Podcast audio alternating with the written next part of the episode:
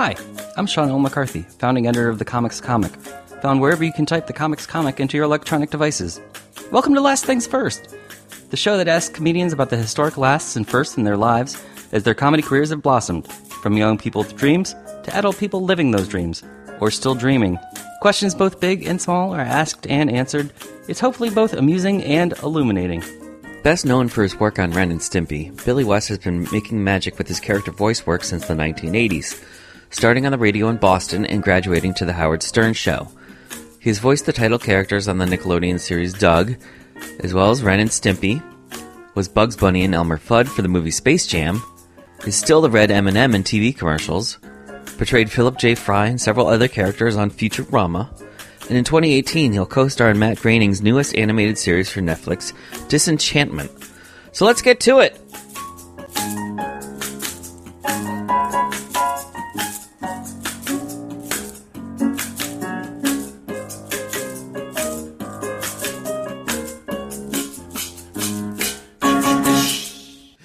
So, Billy West, uh, you just, we're, at, we're at a coffee and tea place. You just had white peony? Peony? White tea? peony. Peony is a flower, but I've also heard that description for male anatomy, peony. Right.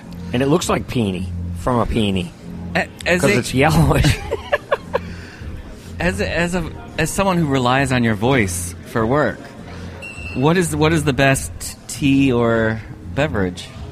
I don't know. I, I never have anything special to take care of my voice. As a matter of fact, I had bronchitis over the weekend, and I went and did a gig yesterday, and it was a. The characters were heavy on me, um, and I, I don't know how I pulled myself through it, but I could barely talk. And today, much better because I'm on anti- antibiotics. But um, I don't know. I, I just think um, I think I'm going to do the best I can here. Well, some some performers with comedians, I know that um, when they're when they're physically sick, that actually helps their performance because it makes them focus that much more. It makes me focus on the wrong things, though. That Oh. I want to be home in bed where I'm supposed to be. instead of instead of in yes, a, a coffee totally shop in Venice. fixated. Yeah. Uh, well, last things first. Before I ask you all sorts of questions. Oh, I have to ask you guys if you if you can move along. This is like not cool to record here. um, if you could just like, um, there's probably some other place back there. All right, all right. Shove off, will you? Jesus. that was a close one. Look at him. Look at him go. He's going to bother someone else. What was the first voice that ever came to you? Oh, the baby scream. You know, first voice. Yeah, that would have to be. How old were you when you? Uh, how old were you when you discovered your inner child, your inner toddler? I'm still using them. Mm-hmm. Yeah, we have a multi-user relationship. You know, I'll I'll drift into being a child a lot when I'm working. You know, because you're supposed to play. Right. And um, actors, I don't know. Hitchcock said actors were children. Yeah. I don't know if he said we were puppets also, but that's true. Well, Shakespeare said all the world's a stage. And all the people in it are its players. Yeah. That was in the soliloquy to "Are You Lonesome Tonight" by Elvis Presley. You know, some fellow once said, "All the world's a stage, and we're all just players in it." But I leave the world as a hospital, and we're all just patients in it. You know how they treat patients in a hospital? Give you lots of medication. yeah, a lot of a lot of downies and uppies and pennies and dixies. Peanut butter and banana. Uh huh. Before we get uh, too much into the into the weeds, um, I guess the question that people ask me when I said I was going to talk to you was, uh, "Is there more Space Jam in our future?" Oh, People want to know that. there always is. I mean, it's they've been talking about this for eleven years. Right. I still haven't heard anything. My phone don't ring. You What, know, what about when they did that uh, Nike commercial? the Nike? There was a recent Nike commercial. A recent for, one? for not for Space Jam the movie, but it was like for a sneaker, but they had Space Jam elements to Well, it. Well, the thing about the voices on that is that uh, you're a day player when you're doing a copywritten voice, like a, a character, traditional voice, classic character. Right. And um, they don't just rely on one guy. You know, they'll go with one guy for 10 years and then some other project will come up Right. and they'll, it'll be someone else. Right, because those weren't your copyright. Those were Mel no, Blanc. no, they were his. Best work was done before any of us were born. you know, I hate to say it. I know you, you mentioned the babies, the babies cry. Mm-hmm. What was the first? That was a shitty attempt. but too. what was but what was the first voice that you copyright? God, I don't know. I I used to. I was a freak when I was a kid. I used to mm-hmm. Tourette out noises and sounds and voices. You know, I'd be doing screaming Nazis and rocket ships and satellites and Were you an only child? uh, for a while. Yeah, and then um, I I had two other brothers later. But it was a way to escape the hellish house I lived in. You know, it was just like that's what happens. You you you just retire into your own world and you rule it, and and nothing else seems to matter. When you were doing that as a child and using the voices to escape, were you already then thinking of that could be your career, or was it just something to distract you from life? No, I was just trying to take cover in one way or another every day. I didn't know that all those days would add up to a career, but somehow they did. Um, you know, my dad was uh, a terror, and uh, you know he hated me. And and thing was, is I didn't care either way. I just didn't want him to keep hitting me and all that stuff. So I would just go far away, come back. You know, when the coast was clear. And this was in Detroit. Yeah, Detroit, Michigan. How did yeah. you how, how did you get to Boston? Was that for college or? My mom uh, grew up in Boston, and she took the three boys in 1963 out of Detroit and went to Boston, where she grew up, and she had family and relatives In the city or North Shore or South Shore? Um, in a town called Roslindale, Massachusetts. Okay. it's near West Roxbury. If that, it's just outside of Boston. yeah. No, my family's from the North Shore, so North Shore. yeah, they're from Lynn. Lynn, Lynn, the city of sin. You never go out the way you come in. Lynn, Lynn, the city of sin. the girls say no, but then they give in.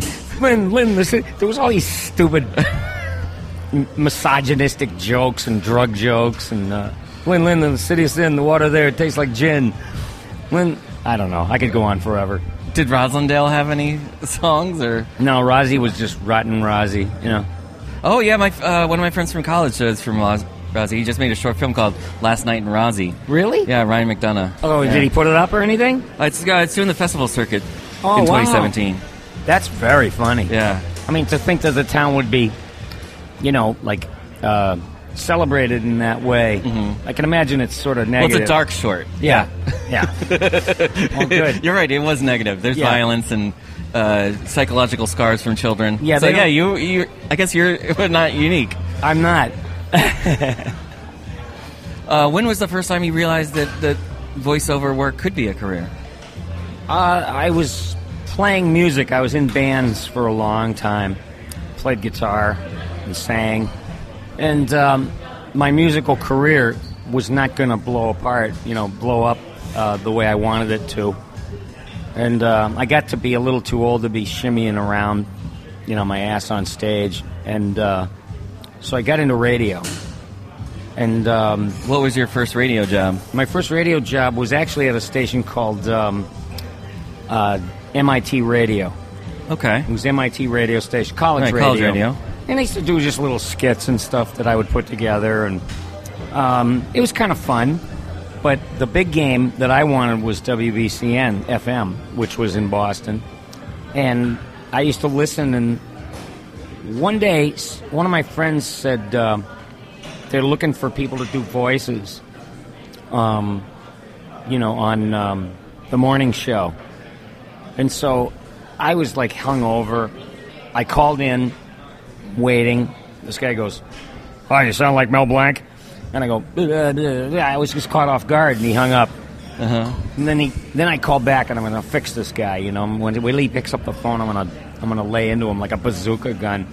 so I did, you know. And he goes, "Hi, BCN, you sound like Mel Blanc." And I started in with, you know, all the voices, and uh, he goes, "Hold on." You know, so we so we went out to the studio and told the uh, disc jockey Charles Laquidara. But this kid, He was a Boston This- legend in radio. yeah, but this guy that I'm Mm-hmm. talking about that I was trying to get through was Eddie Gorodetsky. Oh. And Eddie, his name is on every sitcom, every you know, every night I see his name on a plane. I see his name on the, the air- credits? airplane. Yeah, you know, so he became he became a titan. And you know what? In our own weird ways, we were just kind of like that. We were like, t- you know, kind of at the top of our game with radio. There was nowhere to go beyond that. It had to be television or movies or, or some other field. Voiceover. Right, because this was before cable TV, really, right? Uh, pretty much, yeah. yeah. So there weren't a lot of venues. No. Um, but the thing was, we did really experimental stuff. Nobody else was doing it. It seems corny when I when I harken back to it. But um, but we used to have all kinds of characters that we would put together, and they'd be on tape. And I just I developed um, a style that way, like how I approach things, and and working with Eddie was like very good for me. You know, he was like a second mentor in a way. Mm-hmm. You know, there was the morning guy, Charles, who uh, wanted me to come in there, and then you know, and then Eddie. Eddie was advanced, you know, comedically. He he, uh, you know, he could just see situations and moving people around, just like a writer does, you know, and that was his thing. And we would uh, we would just get a lot of response from the audience. You know, they really enjoyed it, and that was a good sign. But you know, radio after that, there was nowhere to go. I was just going to ask, where do you go from there? Well, I went to New York to do radio. How, how many steps were there in between working with Charles and, and Eddie to working for with Howard Stern? Um, were there multiple steps, or was it a, Eddie- a clean leap? No, Eddie left for Second City TV, mm-hmm. and uh, he went to write for David Letterman after that. So he was in New York. Uh, he had courted me a bunch of times. You know, you got to come to New York. You got to you got to be here. And I was like, eh, I don't know, I don't know. But then it was like I had enough at the station that I worked at in Boston. I just felt uninspired after a while. So I went to New York, and, and the Stern Show was going to take me. And I would call in, to these Lucy, Lucille Ball dying. Uh, it's on YouTube. It's horrible, but it's funny. Um, he, Well, uh, is that how you became friends with uh, Jackie Martling? well, yeah, that was part of it. you were telling me off mic that you're Yeah. you're working on documentary about him. Yeah. or with the documentary about him. Yeah, there's so many funny people here. Um, and so I, I said, uh, hey, Howard, you know, Lucy's like dying. They're showing all the conveyor belt bonbon scenes and the grape stomping episode. And uh, I said, it's really sad. You know, she's not even dead, and they, they got all the clips ready and the music and everything. Oh, sad Lucy music. And uh, he goes, I started doing her, the old her, in front of him while he was having his lunch. I was like, Ah, why are you bothering me? you know, and he started potatoes started shooting out of his nose, and he was choking to death. And he goes, "Oh, fuck you, Billy West." He said, "I'm going to call you tomorrow morning. Uh-huh. You know, I'm going to have Gary call you in the morning. Just do that." Right. And so it turned into a whole thing. It's on YouTube still somehow. Did you get any blowback from that, or Uh, yeah, only from this biddy that was um, the local gossip columnist um, for, I think it was the New York Daily News. okay, Her name was Kay Gardella. okay, not Cindy Adams over the post. No, Cindy, no. She was around. right. But it was this Kay Gardella that got her her panties up in a wad over it, you know, and she was like, Oh, I hope I live to see the day when these, you know, gutter snipes, you know, have their day in the deathbed. you know, she was really upset. And um, but she never called in or anything. Okay. Because they would have worked her over. How long did you stay with Stern? Um, And was that how often were you on? I was on um, three days a week when I officially started, and um, I would go to California. Are you officially on contract at that point, or Well, or how does that work? I work? signed a contract. Mm-hmm. You know, and it's like it wasn't for a lot of money. It was just um, that it was a move for me. I, I, I, I saw it as a career move. Was he nationally syndicated at this Um, point? not quite yet, but then it started to really pick Mhm. up. Um, he um, he was quite different from Boston radio. I mean, I don't even have to tell you. Um, they they play rough in there. Yeah. You know, they play real rough in there, and you had to be on your toes, man. You really had to be like. And uh, it was just there was so much energy going on in that room in the morning that was like St. Elmo's fire, like going through chairs and. Okay. So three days, three mornings a week, but Yeah. you would be in the studio. You wouldn't be calling in. I'd be in the studio. Okay. And yeah, then- that makes a big difference. Then the other days, I would uh, go to California to do um, Ren and Stimpy. That was '91, Okay. and um, and I would be doing this kids show, but it was kind of psychotic, and it was it was fun for me. Yeah, I was in college at the time, and Yeah. we, we all watched Ren and Stimpy. Oh yeah, Bloody Mary parties. Um, but anyway, I um, I wanted to do it kind of like uh, full time. And after I had finished recording uh, Ren and Stimpy, I spent some time, like a little more than I did. But then one day I announced that I had to just pack up and leave to go to California. It was like it, I just took a risk, you know. Just left everything I had in New York and Was that in- 91, 92? Or? yeah, yeah. And you've been here ever since? Um, let me think. Wait a minute. That wasn't ninety one. That was um, ninety five. I left. Okay. Um, you know, because there was no money in it for me. I mean, Howard's an anomaly. Um, what's his ass there? Uh, Rush Limbaugh. He's an anomaly. You know, there's no big money except for the Sean Hannitys and the Glenn Becks and all that. Right. And um, you know, I just uh, I explained. I said, "You're the best I've ever seen." Really, I mean, it's like watching Larry Bird get the ball or Jeff Beck picking up a guitar. To watch you riff and and to, to try to analyze what your style is, and I said it was quite thrilling. But I have to leave, so you know, it was no big deal about it. Um, but I had work that I was going to be doing. There were auditions to do in Los Angeles, but I came out like kind of it was a little brave, you know, because I didn't really have any job. So you, Space Jam hadn't happened yet. No, it was just about.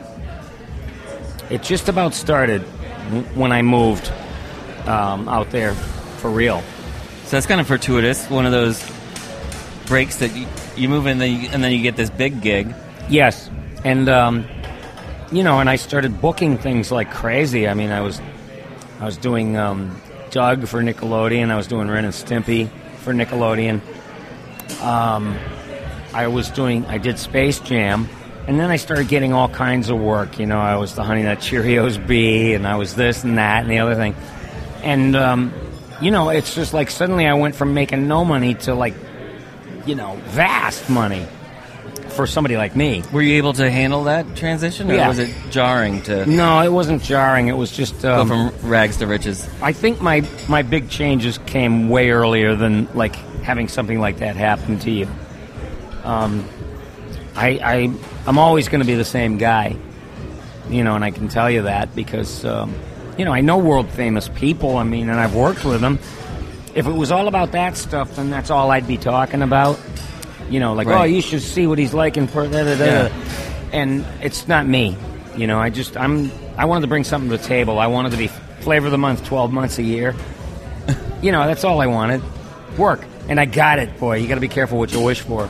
Was it was it one of those things where it just the momentum builds up, and w- once you get work, you start getting more work because of that work? Well, if somebody sees something that's generating heat, for lack of a better word, um, They're like, who does the voice of that? I want. Yeah, I they want wanna know. I want that guy. who that is, and they want a piece of the DNA. Right. You know, it's like uh, like a company. You know, they're going to try and hire away the best guys because they want the DNA from something that's successful. Yeah. So, um, you know, that was the way that went down. Um, it just people. It was word of mouth. It was like, hey, man, he he was on this thing that was successful. Wait a minute, was he on how many other things that were successful? Then they want you. Now, when most people uh, picture voiceover artists, they usually picture them alone in a booth.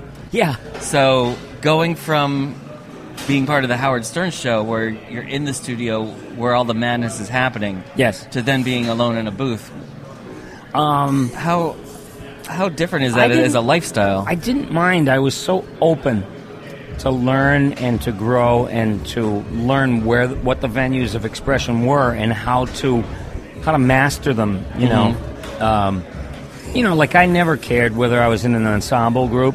That's actually better if you're recording with others, like Right. doing a show like Futurama. And um, but I did an awful lot in the booth, like we all do.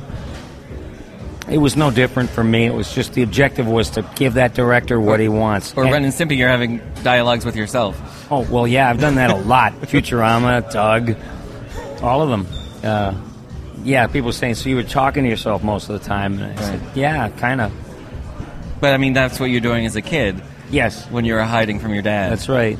so. I, I don't know. You know, it's just like it could have happened all differently.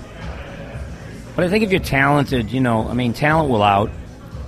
It's very hard to tell the difference nowadays.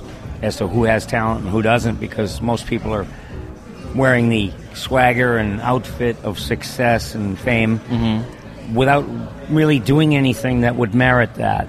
You know, act, like farting higher than their ass. There's so many performers that think they should be a big deal, and they don't really have anything to deliver. You know, so we entered the era of people being famous for being famous. Right, and then after that, now we have the era of. I mean, like we're sitting here in a coffee house because the technology allows us to do that. That's right. But it also allows, like, I know people who do voiceover work from their apartment because and do all their auditions from their apartment. I know. And- or make YouTube videos in their apartment, or Sure. Well, everybody you'd be like, "Whoa, I can do this. I don't need, I don't need the industry." That's right, but the industry was very elusive when I was younger. You know, there, there was no ATMs. There was like, you know, if you wanted to call somebody, you'd call them up, and if they weren't there, the busy signal would keep ringing, and you hung up, and you're hoping you could catch them at some time. There were no answering machines, nothing. So you lived isolated, and um, I lived in my own little world, luckily.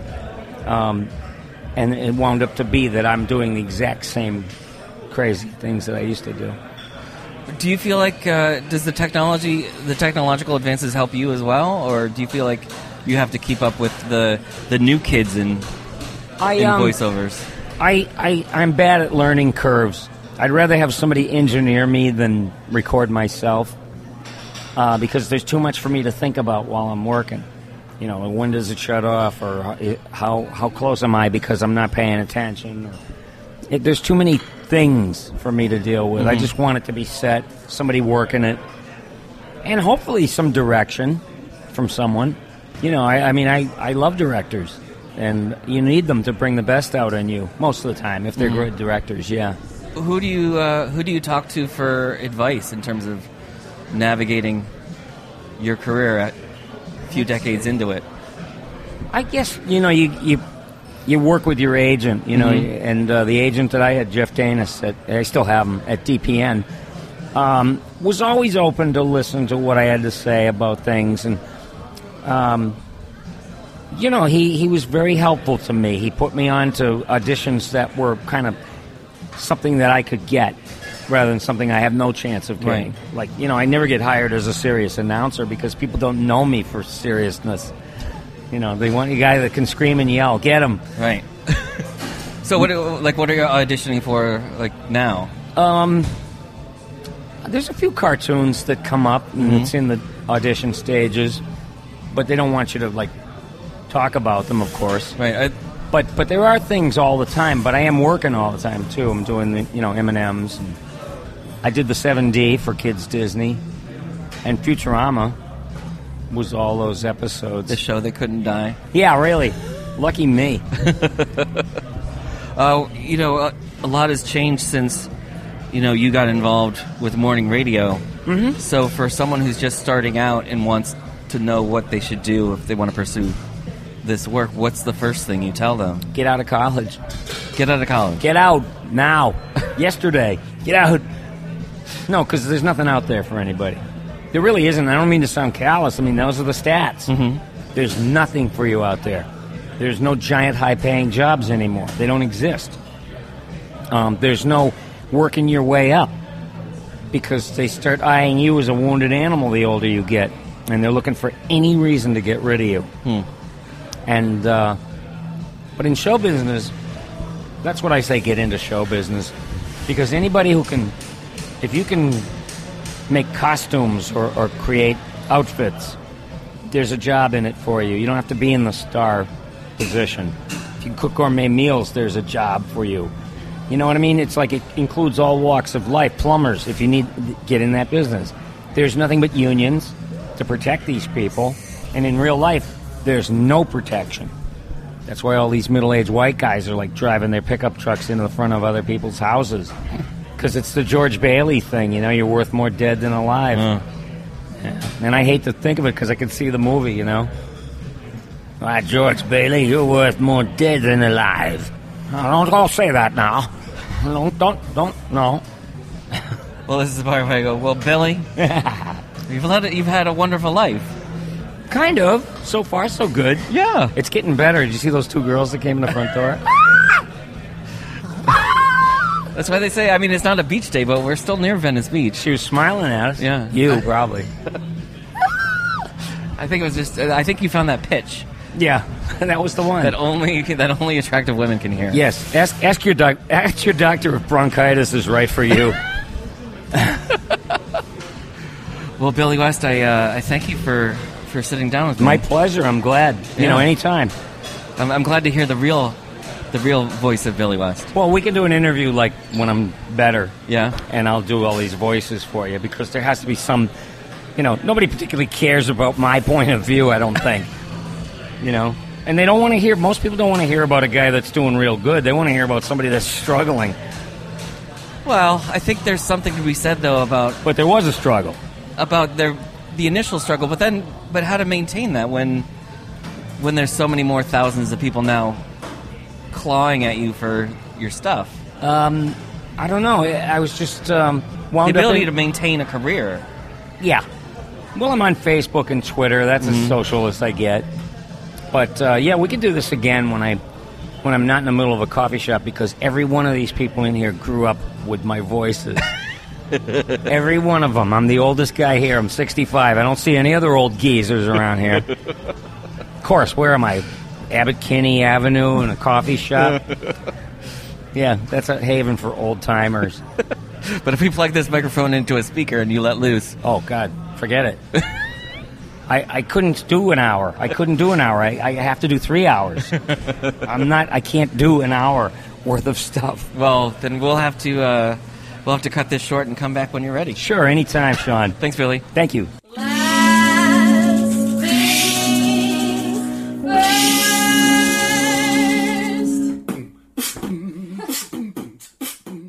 This episode of the Comics Comic Presents Last Things First was produced by Alex Brazell at Showbiz Studios.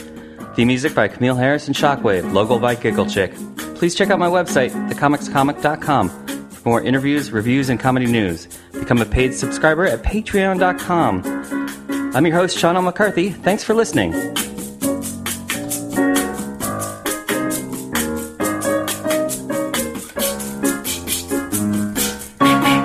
Last things first. Last things first.